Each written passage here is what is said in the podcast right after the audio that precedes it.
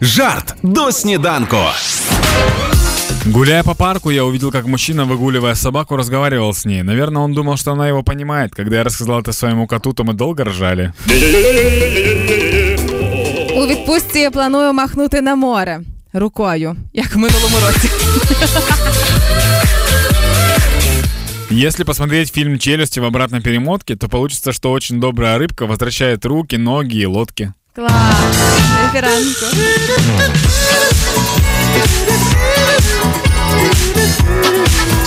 Хеппі ранок